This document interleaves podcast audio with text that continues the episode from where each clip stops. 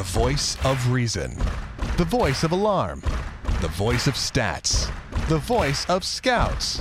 The voice of Kool Aid. The voice of dismay. The voice of Davo.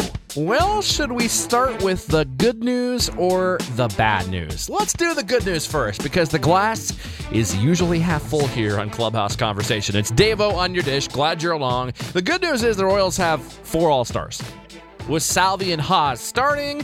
Herrera and Wade Davis, plus the coaching staff and Ned Yost as well. The bad news, of course, is that Davis is obviously injured, so he will not be participating in the All Star game, with Brooks Pounders recalled, with Wade Davis having some forearm issues.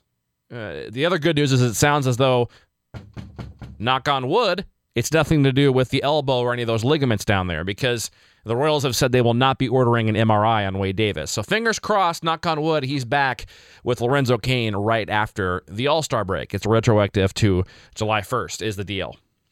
But unfortunately, that's not the only bad news because, I mean, Wade Davis being injured, so is Moose, so is Cain, so is Minor, so is Zimmer, so is Collins, so is Holland. Maybe Chris Medlen is. We'll talk about that coming up here in a few minutes. And of course, we've seen Salvi miss a good week and Alex Gordon miss extended amounts of time. And it's just not been the Royals' year on the injury front. And the Royals look, quite honestly, tired and overmatched, mainly overmatched.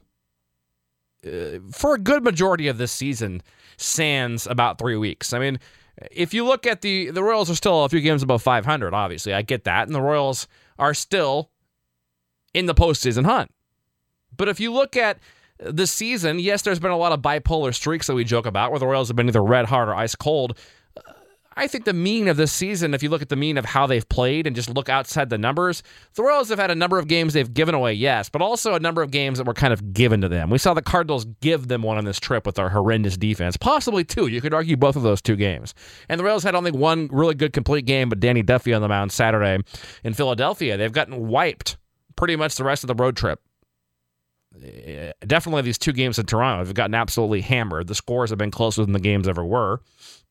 I mean, Toronto predictably lights Chris Young up like a Christmas tree tonight, wins 8 to 3. It felt a lot worse than 8 to 3, didn't it? I mean, the game was over early. And we said coming in to this road trip here on Clubhouse Conversation that the Royals' postseason chances would be defined during this road trip. I thought a 4 and 4 road trip, the Royals were going to stay in it. Anything more than that, you know, obviously they ran it. Anything less than that was going to be iffy. And I know that it's tough to at any point of a 162 game season define anything by one or two games in a seven game stretch. I get that. So, you know, I, I, totally understand what you're saying if you're if you're kind of rolling your eyes right now. But we're to the point of the year. We're over the halfway point now. Cleveland continues to run and hide. Uh, the Royals are doubtful in catching the Indians. We'll talk more about that coming up here in a few minutes and why I believe that. But the, the most important thing is the Royals just have so many damn injuries. And it's like every day somebody else gets hurt. Cain recently in the last week. And now Davis. It's like, who's next? It's like every day, just when you think the Royals are about to get healthy throughout the year, you get Gordon back or you get Salvi back. Okay, we're going to be healthy. You know, Moose has got for the year. We knew that. But you get, you know, Gordon and Salvi back. You're like, okay, we're about to be healthy again. You know, Salvi's back and Gordon will be back in a few weeks. And he gets back and you're like, okay, now we can start building. And then Cain gets hurt and all of a sudden then Davis gets hurt. It's like it's just like a merry-go-round of injuries. I mean, that's a big part, obviously, of why the Royals are struggling to keep their head above water this year. And any team, let's be real, any team losing, the Royals have three starters out right now, three All Stars out right now. I, should, I meant to say three All Stars out right now with Davis, Moose, and Cain. How many teams in the major leagues can withstand that? Not many. Maybe a team like Cleveland, who's without their best offensive player because of that ridiculous rotation but not too many teams are going to be able to withstand that, right? So you have to look at it that way. The Royals, besides that, look a little bit tired, and you have to think some of the injuries are due to the late runs into late October, or in the case of two years ago, into November. I mean, some of that's because of that. The Royals haven't had much time off, and they really have been remarkably healthy and stayed, you know, very well healthy. And, and that's changing this year in, in a big way. So the other problem is you look at you you can crunch numbers however you want. Cleveland plays 500 ball from here on out they're going to win over 90 games. And I'm pretty sure Cleveland's going to be better than 500 the rest of the way. With a number of games left against teams like Minnesota, the White Sox are certainly going to be sellers. The Royals themselves don't have the starting pitching to match Cleveland. I know they swept them recently, but were swept earlier this year by Cleveland. In the grand scheme, the Royals probably aren't going to win the head to head match with Cleveland. So I'm not going to concede the division. It's early for that, and anything could happen. Cleveland could have a couple of injuries. The Royals could somehow get some guys healthy and click and go on another, you know, 15 or 16 out of 20 stretch, including, you know, 750 ball the rest of the year against Cleveland. It, but that's what it would take at this point to get back in this. I mean, the game, there's still plenty of season on one regard, but you're down to less than 80 games. Let's not act like there's a ton of baseball left, and the Royals now will be eight back of Cleveland with less than 80 games to go. The Royals are setting themselves up where they basically have to almost sweep Cleveland head to head at this point. You know, with already having half of the season series already done. And Cleveland's got a number of games against cake opponents. And Cleveland's going to add, guys. Michael Brantley could be coming back. He's their best offensive player to a lineup that already has Tyler Naquin, the rookie. How do you take him out of the lineup? He just is on a, on a torrid stretch. Look up his stats if you haven't. Lonnie Chisenhall's been hitting. I mean, throughout that lineup, Lindor's on fire. Kipnis is is a solid to good second baseman who probably will perform a little bit better than he has in the first half. Napoli is turned into the savior. You've got Carlos Santana. I mean, it, it's just a, a, really good team. They don't have too many holes in that team. The holes would be their bullpen and maybe minus one bat. But if they get Brantley back, and even if they don't get Brantley back, it's still iffy. They'll go make a move for a bat, and surely they're going to make a move for another bullpen arm. So Cleveland's only going to get better. And I'm not saying this to depress anybody here. The, the Royals are still very much in the postseason hunt, but realistically, one way to help us all cope a little bit better and not be so down because let's face it, of course, there's more important things in life than the Royals and, and, the Royals making the playoffs. Nobody's arguing that. But if you're investing enough time in this team to watch them every game, every day, and go out to the games and listen to this show, obviously you care more than the average person. And to stay sane during stretches like this, you have to remember and stay focused on things that are attainable. And that's the wild card now. Catching Cleveland is just going to depress you if you start looking at the scoreboard every day and think about it, especially because they've made Detroit their complete daddy. They could legit almost sweep the season series. Are they 11 and 0 now, I believe, against Detroit?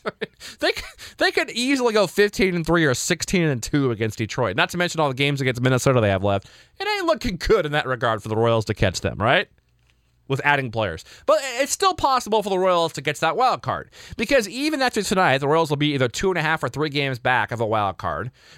That's the good. The bad is that you've got six teams within four games of it. So there's six other teams, or five other teams, I should say, five other teams competing with the Royals for those wild card spots. And if one or two of those teams catch fire or go out and make a big move or two, which I don't think the Royals will or should, then the Royals are in trouble there too. So if you look at this realistically, the Royals are in trouble for the postseason this year. Are they out? No, not at all. Is this road trip literally defining their season? No. There's been a lot of other games, and uh, there will be a lot more games too. But because the other reason I said because the other reason I said that this this road trip would kind of define their season is because you have to see if you're going to be a buyer or a seller. If you have a really good road trip and you cut that lead, you know, down to four against Cleveland, and you've got the wild card lead, and you're heading into the All Star break, then all of a sudden you've only got a week and a half, two weeks till the All Star break. You can start thinking about who you're going to add and what you're going to do, who you're willing to give up. If you struggle really bad and go two and six, or maybe even three and five on this trip, you almost have to say, well, we either stay the same or we think about potentially selling one or two pieces that we don't expect to be back next year. And if you go somewhere in the middle, you're probably going to tread water, which I think is what the Royals are going to do. The Royals are too good and have too big of a future in 2017 to think about dismantling anything. They're not going to be sellers unless somehow the Royals tank it. Then maybe you could see an argument for giving up Morales or Volquez. Those would be the only two key pieces of this team that could go. I'm saying that the Royals somehow get four or five games under 500 at the trade deadline, like July 30th or 31st. If you're, you know, 12 out of the division and 7 out of the wild card with two months left, then yes, maybe you can think about dealing somebody like Morales or Volquez, who's on the last year of a deal with an option year and probably not back next year. Otherwise, there ain't anything the Royals are going to sell. So they ain't going to be sellers this year. But do you really think they're going to be buyers? Should you really give up anything more when you really only have three or four blue chip type prospects? And I, I'm a long a long arguer, and I believe heavily that the Royals have a lot more depth and prospects in the system than anybody gives them credit for. I believe there's a lot of guys down there, like just like Brooks Pounders, another five or ten guys just like him who are just as good, who have just as good of an upside, and he has a big upside. I, I really believe in Brooks, and we'll talk about him in a few minutes here. I keep saying that a few minutes. Apparently, it's going to be a long dish tonight because I've got a lot that I keep promising we're going to talk about in a few minutes. Anyway, uh, I don't know. I just don't think you should reach down. And the other the other portion of that is even if you give up a couple guys like Pounders or whoever, you're still not going to be able to get Rich Hill. You know, you're not going to get the top starters because guess what? There's eight to ten other teams that want them too that will overpay more than the Royals can and should. So you're kind of left with the guys like Dan Straily, maybe Matt Moore, but probably even he's too expensive. You keep hearing some of those types of names. Those are the type of guys that the Royals could possibly get. But again, you can't get those guys until closer to the trade deadline because it's too expensive right now. No one's making moves, you know, outside of a James Shields trade or a Bud Norris. No, nobody like that. No one is going to make a big difference for the Royals right now. Those types of guys aren't going to make any any sort of difference for the Royals right now, right? And it's too early to get a guy like a Dan Straily or a, a Matt Moore, realistically, or even a Jeremy Hellickson because the price is too high. The price will come down the closer we get to July 31st. The problem, though, is if the Royals lose too much more ground, they're not going to be in a position where they should buy. Because if you lose too much more ground, you got to think 2017. And you still a great team back next year on paper if they stay healthy, and a chance to add one or two pieces in the offseason when it'll be a lot cheaper than during the month of July. So that's the other issue, and that's why I say this road trip was so important. That, that's kind of my reasoning because this road trip sets you up for the rest of the year. It, it helps you decide what you're going to be at the deadline and going forth to mid to late July. Other bad news is the Royals are now going to be only a half game up on the White Sox for fourth place in the AL Central. The White Sox, assuming they end up losing to the Yankees, right now they're tied with the Royals, but when they lose that game, they'll be a half game behind the Royals for fourth place. So again, you got a lot of teams jumbled up there, and it's you know the Royals are really a, a bad week away from being in the lower half of the American League in the standings. So yes, they're still in it.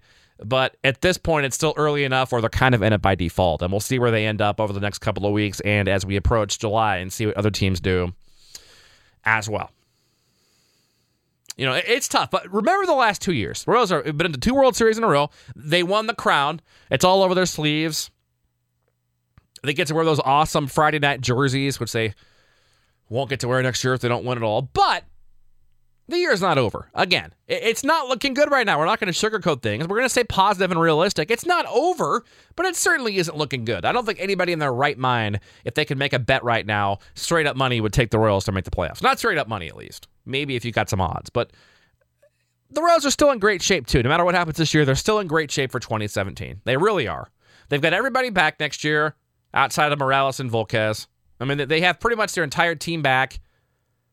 And even beyond that, they'll have quite a bit of payroll flexibility after next year. I don't think the payroll is going to be anything more probably than this year, especially if KC doesn't make the playoffs. Probably could even get cut a little bit going into next year by five or ten million. But the good thing is you have so much money coming out the books after next year, and you're one year closer to that cable deal, the new one that should get the Royals several million extra dollars to ten to fifteen million extra dollars a year. So you should be able to have quite a bit of payroll flexibility going forward, 2017 or sorry, 2018 and beyond as well. So there's plenty of reasons to be optimistic and some nice prospects down there. Blah blah blah. But anyway, let, us get to tonight and tomorrow because I know that this is the dish where we mainly discuss post games. But I wanted to have kind of a, a 10 minute heart to heart with you right now and give you my thoughts on where things are and, you know, some coping mechanisms. You know, remember the last year, look forward that we have a lot to look forward to. We have a great team, we have a great man running the organization, referring to Dayton Moore, a lot of great men around him character everywhere. It's an organization you can be proud of. Be very proud of this organization and be proud of what they've done the last couple of years and be proud of what's coming in the future because there's nothing but good things for this organization. So, is it frustrating right now? Yeah. Is it anger when you watch this team every day right now? Yeah. Are you a bit bummed? Yeah. But remember where we've been, what we've done, and what we have coming up in the future, and it won't be quite so bad no matter what happens. And again, I'm not punning the 2016 season just yet. Ask me in about two weeks, and we'll see where we're at then. Player of the game tonight is Cheslor Cuthbert. Cuthbert, his second player of the game this year on their dish right here. Two for four with a run and three RBIs. That, of course, includes his eighth home run of the season in the fourth inning off of R.A. Dickey of the two run variety. Cheslor also adds a double. He produced all three of KC's runs all on his own. Cheslor Cuthbert continues to produce. And another positive, obviously, from this tonight and, this team this year is a guy like Cuthbert. With his defense, with his bat. He's going to completely probably shatter and double his previous home run high in the minor leagues if you combine his MLB and AAA experience this year. Still just 23 years old. Hunter Dozier tearing the ball, tearing the cover off the ball, especially on the road. Ryan O'Hearn. So you've got lots of corner bats down there that could play third, first, left, right coming up in the future for the Royals. So that's good news. Gives you options. And gives you somebody you could trade in an offseason to get an upside starter with two or three years of control as well. Now, Eric Hosmer, Alex Gordon, the only other Royals to get on base twice. Haas had two singles. Gordon had two walks. Royals as a team, 10 Ks, three walks, and R.A. Dickey, nice, nice outing. Take nothing away from him. Two runs, none of them were earned. Seven innings, four hits, eight Ks, two walks. The big story, obviously, was Chris Young tonight, whose 2016 season as a Royal starter and likely future as a Royal starter has come to an end. And not a guy that you're going to give up on by any stretch, and a guy that does have value the next year and a half as a long reliever and a leader by example and, because of knowledge in that clubhouse. A, a, great guy, great guy to have out there. He'll be very valuable to the Royals the rest of this year and next year as a long reliever. But that has to be the end of him as a starter. It's just you can't have this anymore. Would we get six innings or more one time from him this year? Less than five innings, I would guess 80% of the time. Didn't add that up before I came on tonight. But two and a third tonight, six runs on seven hits, four Ks, but four home runs. And that's, of course, the story as it's been throughout Young's season for the Royals. His ERA now at 6.90. He has a 7 ERA. After home runs allowed to Josh Donaldson, Ezekiel Carrera, Josh Donaldson again, and Troy Tulowitzki. Now, interesting, and as as of the time that I'm doing this dish, I haven't heard anything on Medlen's status. I believe it was two and two thirds. It was two plus innings he threw in Omaha tonight, around 45 pitches, and he was taken out of the game in the middle of an inning. That's all I know. So does that mean he had a setback and is injured? Gosh, I hope not. Both for the for the health of the 2016 Royals, but especially for Medlen. Another great guy. That's Danny Duffy's BFF, and a guy that would be very important for the Royals, and a guy who's battled through so much. Two Tommy Johns making the comeback. You you hate to see him have a career end. If you know he's basically one arm surgery away from being done, obviously, and he would tell you the same thing at his age and with what he's already gone through. So hopefully it's not that. Hopefully it's just the fact that the Royals got word that Young is being demoted and not available for a few days. Hopefully that means that Medlen is, is going to be a long reliever for the Royals. That's the only thing I can think of is maybe they wanted to keep him fresh so that he can pitch against the Mariners on Thursday or Friday. You know, if you pull him at that many pitches, he's probably eligible to pitch Thursday or Friday at the latest. You know, and maybe you're moving Dillon Gee into the rotation. I, don't know. I, I don't think if, if Medlen was going to make his next start and in Young's spot in five days, I you know, especially with the All Star break coming up. Well, let's see. What's today? What's today? It's Tuesday, Wednesday, Thursday. So actually, Sunday would be Young's start. So, I, but I don't think they would pull Medlen out under 50 pitches. I mean, they would just let him probably go to 75, right? If he's going to pitch Sunday, let him get his work in, get 30 more pitches you know, unless they decided to do that on the side, I, I don't think so. So I don't know. I I'd have to think there's probably a setback. I hope that's not right, though. I hope maybe it means that Medlen's coming up as a long guy, Gee sliding in the rotation, and they just wanted to keep Medlen fresh and available for Thursday or Friday against the Mariners when they come a calling to the K. Now, Brooks Pounders, his major league debut tonight, looked good out there. Two innings, allowed one run on three hits, three Ks and a walk, throws a heavy ball, sits at 93. We had him on Clubhouse Conversation just about three weeks ago. Great interview with Brooks Pounders. If you check it out here on the website, clubhouseconversation.com, click on current interviews, learn all about Brooks Pounders. You'll love him. Awesome guy as I say all the time, from the three years of interviewing Royals from the big leagues down to rookie ball, he's got to be the most beloved teammate. Teammates love Brooks Pounders. Whenever you, before I talked to him for two years, I heard all about him. I knew I had to get him on the show, and I was not let down. And I don't think Royals fans will by his pitching either. A guy that was his former second round pick of the Pirates came over in that famed trade for Yamaiko Navarro. About me and one other person remembers him. But a guy that I think does have a future with the Royals. He's been a starter throughout his minor league career. Has been pitching out of the bullpen the last month. I've gotten some texts and not texts, some tweets at Royals Clubhouse asking if he's a potential rotation candidate in KC this year. I would doubt it. They're not going to want to go too crazy with his innings this year with all the injuries he's had. And a team right now in the playoff race can't afford to experiment and put a guy and rebuild his pitch count. So no, I don't see that happening uh, unless it happens in September or late August or something like that. If the Royals are out of it or whatever, I don't think it happens though this year. Could happen going forward though. Welcome to KC Brooks. Although it's obviously a sad situation losing Wade, but knock on wood, that's just for the short term. Now, the finale tomorrow, the Royals have a coin flip chance at winning this one, I do think. Ian Kennedy, I expect him to pitch better than he has the last month. Six and seven of 404 versus Marcus Stroman, the Duke grad. Six and four with a 508. Kennedy was not real impressive his last time at Philadelphia against a weak offense there. Gives up three runs and five innings on six hits. Has been struggling for the majority of the last four to five weeks. And on the road this year, Kennedy a 5.37 ERA. And that building against the Blue Jays bats a fly ball pitcher. Yikes. However, with that said, the good news is Josh Donaldson, Edwin Encarnacion, and Michael Saunders have never seen Kennedy before. So maybe the Royals have an edge there? Question mark. Hoping hashtag. Stroman six and two inning, six and two thirds innings of one run ball and five hits with six Ks his last time out, and no Royal has more than three ABs against Stroman. So there you go. Do I, do I think the Royals will win tomorrow? I don't even know, guys. Uh, yeah, I do think they will.